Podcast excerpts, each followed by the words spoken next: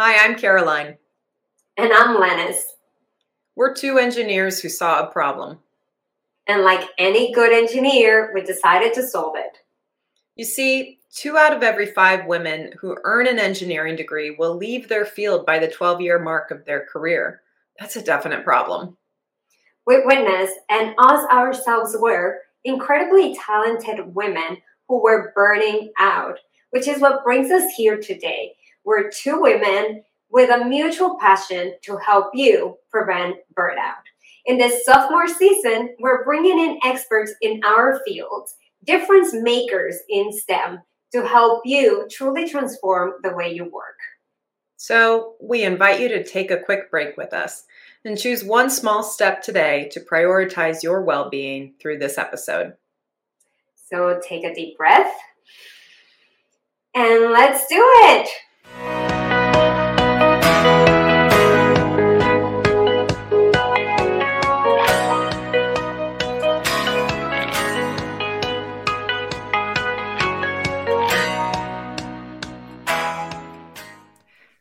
And welcome to this week's episode of Take a Break, where we are joined by Rebecca Kathleen Andersen. Rebecca is obsessed with improving access, agency, and belonging in tech careers. She leads career development for graduate students at UC Berkeley, facilitates leadership development programs for gender equity, and conducts academic research on STEM careers, currently focusing her dissertation in this area. She's an educator at heart and believes in the promise of education to transform, to open minds, and open doors.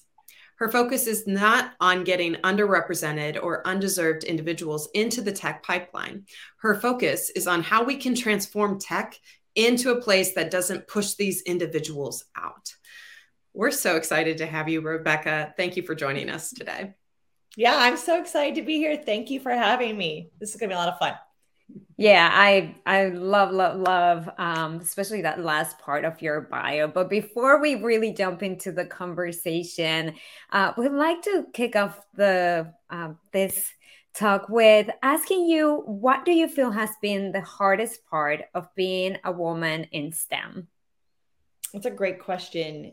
I mean, I think it remains for me the hardest part is it's all the unseen unseen unsaid curriculum mm. there's so much you know i was just telling my manager the other day i feel like i missed the class on politics and on how i'm supposed to present and act in this meeting and i'm 42 yeah. like i've been in the workforce for a long time and yet there's a way of responding there's a way of communicating often with those who just automatically belong in tech or have had models. I come from a really small rural area.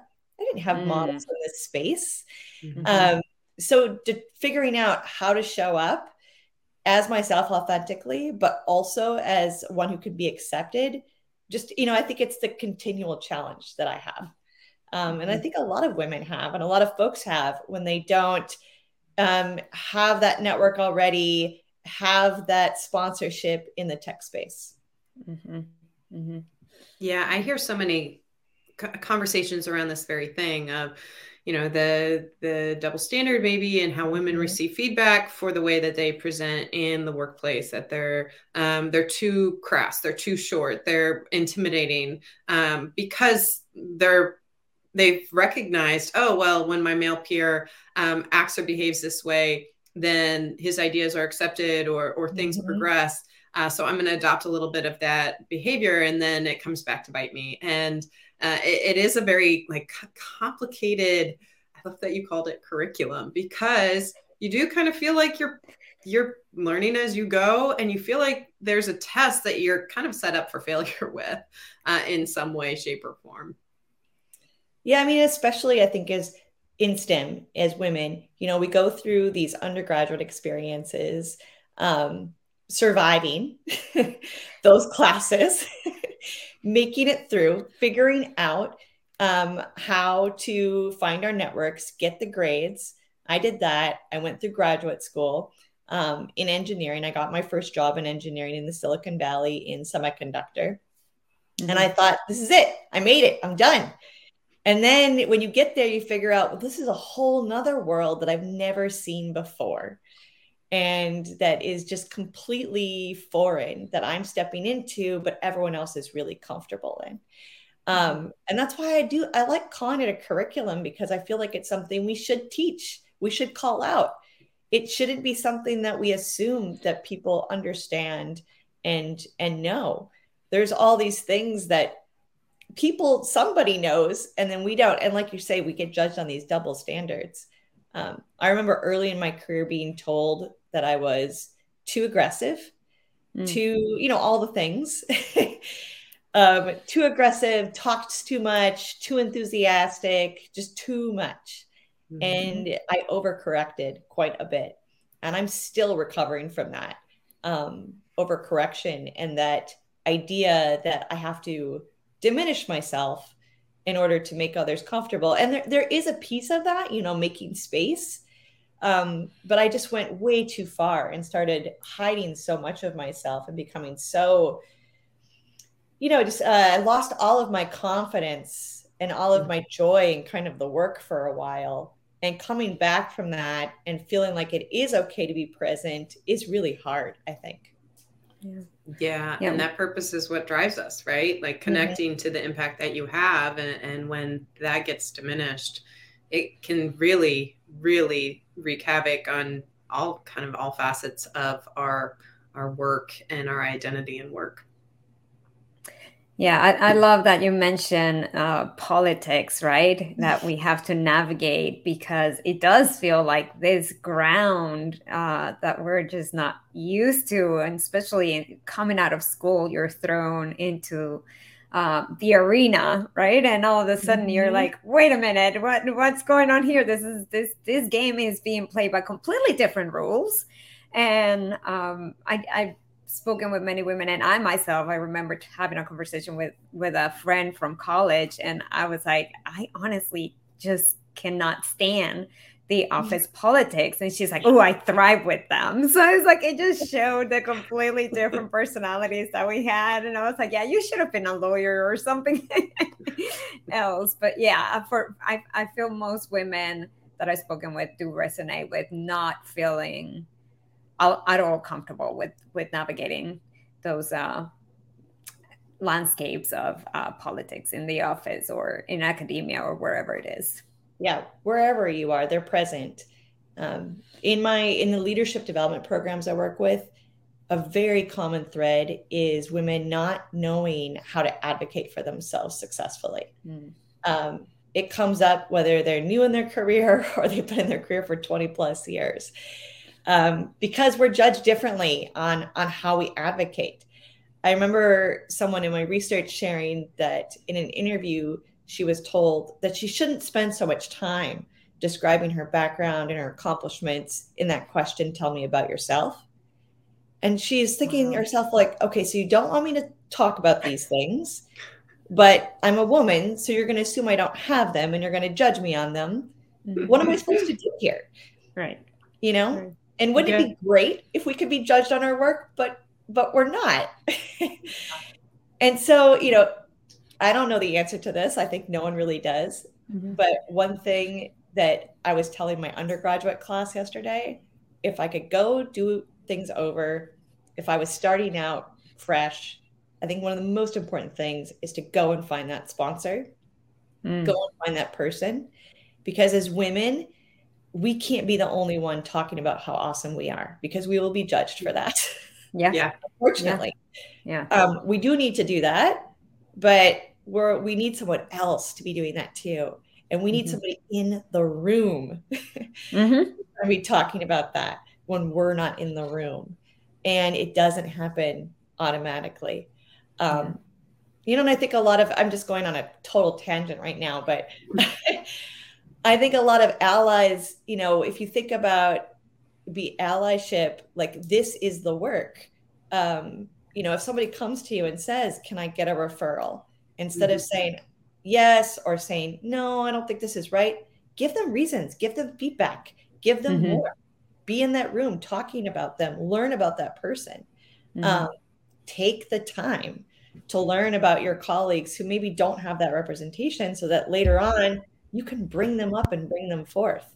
It takes extra time and effort, but we need that to happen. You know, women are so obsessed with lifting other women up, but we need everybody to do it. yeah. Yeah, absolutely. So I think this is um, exactly where we want to kind of dig in with the work mm-hmm. that you do you know you you said that you don't focus on getting people into the pipeline you're focused on keeping them in the pipeline and for me that was also why i went into this work was we were talking about how few girls were eh, were getting into mm-hmm. engineering but we were talking about how few women are staying in engineering right mm-hmm. and it's like an atrocious retention rate that we see even still to this day and it's kind of gotten worse with the COVID pandemic and women really having to reach their breaking point with their careers. So, when you're focusing on your work, what are some of the foundational things that you've seen really helped to get the transformation uh, to happen? Yeah, that's a good question. Um, I mean, a lot of it is doing the work. So we focus on getting women to graduate with STEM degrees. Companies are focused on those. Intern- There's a lot of programs now, you know, for internship hiring, and it's still very, very hard. But there's ways in there, these pipelines. But then we're developing these pipelines. We're not developing the pathways. Mm. So I think that's a key piece there.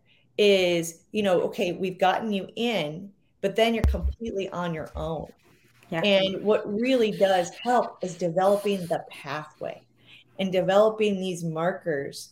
Um, and they can they can vary in structure, but really starting with just anything so that women have a pathway to follow. I think structured mentorship opportunities um, mm-hmm. getting a mentor we all talk about it i think everyone kind of knows like oh mentorship's really important but how do you get a mentor how do you ask somebody to be a sponsor for you? That's tough. Um, so putting structures in place to help facilitate that, whether it's in the company or with some of these great orgs outside, like Latinas in Tech is doing great work in that space, so that we can start to have that representation. Um, we can't solve things like chilly environments um, all on our own. Like um, chilly environments, I mean, you know, if you go into a space and it doesn't you don't feel wanted, you don't feel belonging. Maybe they're talking about things that um, don't relate at all. Um, a lot of stereotypes being brought up. We can't solve that, but we can create um, spaces where women can share, you know, how to counteract that, where we can share what we do, where we can feel like we're not alone. And mm-hmm. you're creating that social capital to then help continue building that pathway because it really is when you go into promo period um, promotions are usually decided by committee so mm-hmm. we need that committee to know who we are to know why these things are important. And then you know another thing that i'm not seeing but women are talking about a lot is is this kind of work. So you all are doing this podcast for example. This is amazing. Mm-hmm. um, and women are working in like employee resource groups and doing amazing work there to help support women. Is that included in the promo cycle mm. is that hmm. valued when it comes time to go from eng 1 to eng 2 is it considered yeah. a part of a role and you know i think managers will often say like oh yes we definitely support this we support you doing this we support you going to grace hopper but does that support extend to performance are we mm-hmm. recognizing that? Because at the end of the day, if if companies really want women, if we really want underrepresented identities, we should recognize people who are doing the work. I think mm-hmm. it's baloney that we have. We're basically relying on volunteers and capitalizing on all this free labor that is happening without recognizing it. And it really happens to some degree to the detriment of our careers. Yeah. Um, even myself, a lot of the work I do it's not included in my um, the responsibilities in my job description. It's not included in my promo. People say it's great, you know. I might get a shout out here and there, but I'm also told like this shouldn't take away from your day job. How many times have we heard that, right? Yeah. yeah what yeah. a great call to action for organizations is to really evaluate that and and and look at hey when we're we're talking about promotions we're talking about leadership we're talking about the the skill set of our employee population are we considering. Those who are taking on these type of leadership roles because they are forms of leadership. They are a demonstration mm-hmm. of important skills that help really support the business performance right? And it's mm-hmm. totally undervalued. I what a great call to action. Yeah I'm, I'm so happy that you are mentioning this because it is frustrating and and it's part of the issue with that pathway and that retention um, of women and, and underrepresented minorities is is that we tend to be very giving and mm. then it's like oh that actually hurt my performance it's like wait why it doesn't make any sense you know, and in my research, one of the topics is around career choice and what drives women in their careers in tech. And overwhelmingly, a, a piece of that, women will mention they're being driven by helping other women, mm-hmm. by wanting to be in a place where they can change the way interviews are done, where they can change um, promotions, where they can change the network women have, all these things. I, I haven't done this yet, but in the next phase of research, I'm very curious. If we asked men, what drives your career, would they mm-hmm. say lifting up other men, lifting up women? like I'm pretty sure for, and I, I mean, I'm not trying to disparage, but I think right. what a privilege and how awesome is it to have your career just be driven by yourself? Wouldn't mm-hmm. that be like kind of freeing? but yeah. we have all these other people we're trying to lift up too and, you know, like McKinsey's um, Women in the Workplace report always highlights increasingly in the last couple of years how female managers really help lift up others and what a difference female managers make in the workplace to productivity, to collaboration, to innovation. We should be recognizing that. Yeah. I really think a big piece of this that we're not doing right now in tech, and it's the tech, it's the companies, it's the structures, is we can't keep relying on this meritocracy and just getting people in and then evaluating them the same way. We do have different strengths. We do bring different mm. backgrounds and perspectives. We should be valuing that. You cannot expect my first gen, you know, coming from a completely different career field graduate student to show up in the same way in an interview as somebody who's had an undergrad in software engineering, had six internships, you know, and all these things, they're not going to show up the same. Why are we evaluating them the same way? Yeah. Yeah. And it's yeah. the same for women who have been in tech for a long time and maybe had families or taken a break. They're not the same. And that's mm-hmm. actually a good thing. and we should be recognizing that and appreciating that. But it takes doing the work, I think. Yeah. I I think this is just um, I, I, love that we're getting into the passionate part because yes. when I was reading uh, about your work, Rebecca, one thing that came to mind, like that really stood out for me, was you you said that you love messy problems spaces. Mm. Which honestly, when I read it, I laughed and then I cringed. I'm like, oh, I tensed up. so, what do you think is your driving force behind loving these messy spaces? Where do you think that comes from? Oh, that's a great question. Um, I think I've always been a person who's I just can't help but improve things. Mm. I I really love looking at something and it's good it's a good and bad thing because I've had to learn like people develop things. People are passionate about the things they develop. So you can't come in and just be like, ah, I want to change this all. but I, I just I love being able to make a difference um, and to kind of dive into it. And it can seem intimidating. And I remind myself of this a lot. You know, when I step in um, to a new role or a new project, it's very intimidating to do mm-hmm. that. When I when I well, I mean, this dissertation is super intimidating um, mm-hmm. as an example. But then I remind myself, would you would you want to give this up? Would you want someone else to do this work? Mm. Uh, or would, if you gave it to somebody else, would you think, oh, but I could, I have an idea on that. And, and I always do have an idea on that. So yeah, it's just something I like diving into. I also love messy problem spaces because I take a design thinking philosophy. Mm-hmm. And with design thinking, I find design thinking very freeing because design thinking says messy problem spaces, like how to get equity in tech careers, for example, there's no one right answer. Mm-hmm. And so that, that means is any answer I do is going to be progress. And yes. it just releases me from having to get it right. Um, and that's really, really great and interesting, I think. What a like a powerful antidote to imposter syndrome, right? To just ask yourself that question of uh, would I be willing to give this up? The ideas that I have, the the impact that I know that I mm-hmm. have, even if I feel like I'm underqualified or if I, I've somehow lucked my way into being in this space, would I be willing to to relinquish the opportunity to make a positive difference here?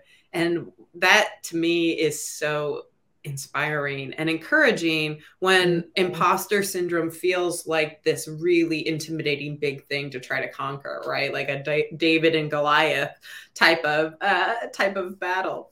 So that that little piece right there can be the stone. Yeah i think that's really helpful. Um imposter syndrome is always present for me. It's just something i'm able to kind of like put over there because because I can ask those kinds of questions. And then the other thing is that I'm a firm believer in surrounding yourself in a culture and an environment or with people that you really trust and mm-hmm. and have them be your folks who can counter that imposter. Um, there was a the dean of I think it was the dean of um, school of social welfare at Berkeley. I'm forgetting her name, and she recently she's on this panel that I heard, and she said be careful with who you allow to validate you. And that was mm. a powerful statement to me because mm-hmm. in my mm-hmm. career and in my life, I've allowed anybody to validate me. mm-hmm. You know, mm-hmm. random person yeah. that says a mean thing that has hit me hard. And then I realized, no, I can be choosy. You know, if I mm-hmm. respect you, if you're somebody that I look up to, if you are in a position where I I think you should have an opinion, I'm going to allow you into this validation club and you can be my validation crew and you can validate me. But, you know, random person that I don't I don't um respect or you don't know me or you don't know this context, no. You're going on this yeah. side. You don't validate me. You don't get to have an opinion on this. Mm-hmm. Mm-hmm. That's that's awesome. I love that. Rebecca, it's time to shift to ask our burning question of the week.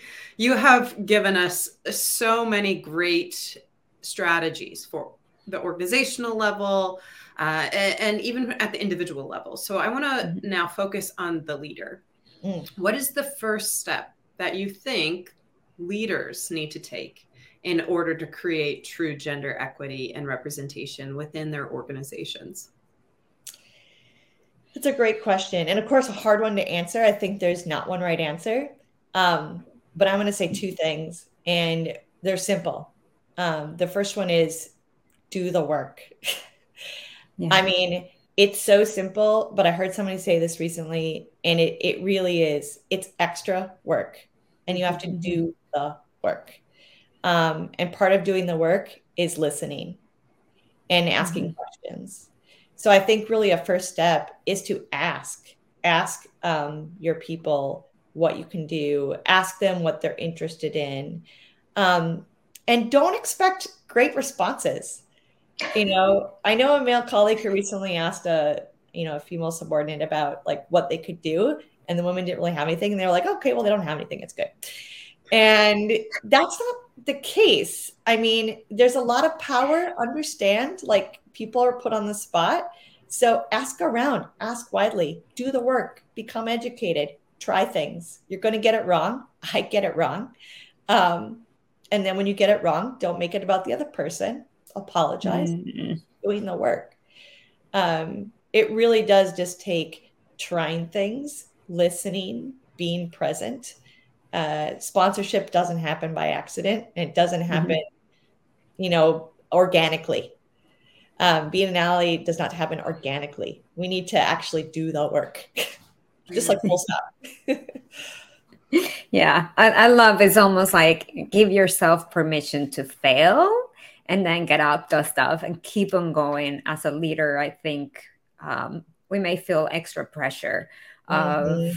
of having to show up in a certain way. So having having that um, those those first two steps, I think it's it's just an incredible path that they can follow as well. So thank you for sharing that. Yeah, thanks. yeah. So we're going to move into our habit or try this at home of this yeah. week. So each week, each one of us shares what we're trying to prioritize currently for our energy, to manage stress, or just to care for our feminine selves. So, uh, this season, we wanted to include our guest experts in the fun. And we would like to ask you, Rebecca, what is one small step you take to prioritize yourself? Yeah, the small step I'm doing recently is trying to get my steps. I'm trying to move because I find that I don't move quite as much. And, mm. you know, even it's raining outside today. So I've spent time just walking around my house. but it really helps to get moving. Um, and it's something I'm doing for myself. Mm. That's such a great reminder, especially as we are in kind of like the colder uh, months, maybe some shorter days, and that pull to to go out for our normal walk might not be as strong, but still just equally as important. My call uh, to action today, I keep saying call to action. My my habit for today um, is a stress management technique called a butterfly hug. Mm. So, butterfly hug, you cross your hands uh, on your chest. And I kind of do it my own way where I count um, between my taps, you alternate tapping from your right side to your left side. And I increase the length of time as I'm counting in between each tap. So, I start. Uh, on my right side, I count to one. I tap on my left side, then I count to two and tap on my right side, and then I count to three. And I do that all the way until I have counted to 10. Mm. This is mm. a great way of just kind of calming down the nervous system, getting into the body, focusing on one thing, which helps us relieve that stress response. So, uh, a, a butterfly hug could be a great way for interrupting your stress this winter season. Oh, I'm definitely going to try that for sure. but um, this week, what I wanted to encourage everyone is as we are in the thick of winter, it was in the 30s this morning, just getting cold exposure is actually good for your body. It's good for your immune system. It's good for your stress response because cold does create stress but it's a, a short period of time. And when you breathe through it and you're doing it on purpose, it's really to help. It's really to help uh, navigate through this cold months and cold weather um, that we're exposed to. So if you can, if you are somewhere that is warm or it doesn't really get into the freezing temperatures, try it in the shower. Just those last 10, 15 seconds, go into the cold water and just stand there and you can do it. Uh, but it really feels, for me, it really feels so refreshing. It just like, it sparks my energy. So I will definitely recommend anyone who's brave enough to uh, get some cold exposures to do this and try it at home. Well, there you have it, folks. Which habit will you choose to prioritize this week? Are you going to do a polar plunge? I might have to follow Lennis's lead on that one. Share us by commenting on this video or tagging us on social media as you're doing your habits this week. Rebecca, thank you so much for joining us. It was a pleasure to be in this conversation with you and to learn from you. So, as we conclude, please let the audience know how they can connect with you. Yeah, thank you so much. I've really enjoyed the conversation as well. It's been such a privilege to be here. Um, folks can connect with me on LinkedIn is the easiest as a career coach. I kind of live on LinkedIn and I'm easy to find. It's Rebecca K. Andersen with an S-E-N. Um, so if you look me up, I'm the only one at UC Berkeley. Wow, what an incredible conversation. We hope you found this to be inspiring and encouraging in your own journey. If you're feeling called to continue the conversation, reach out to us. My specialty is in helping individuals and organizations create truly effective plans for burnout prevention, and manage the change to get them from point B, burnout, to point P, performance. You can learn more and find me at miltoncc.com. My specialty is in wellness engineering. And you may ask, what the heck is a wellness engineer? Well, I hope you stop trying to fit in and connect with your most authentic self so you can have more impact, fulfillment, and enjoy each day of your life. You can learn more and find me at lennisperez.com. Don't forget to hit the subscribe button to catch each new episode. And while you're here, why not check out some of our past episodes as well? Until next time, be well and don't forget to take a break.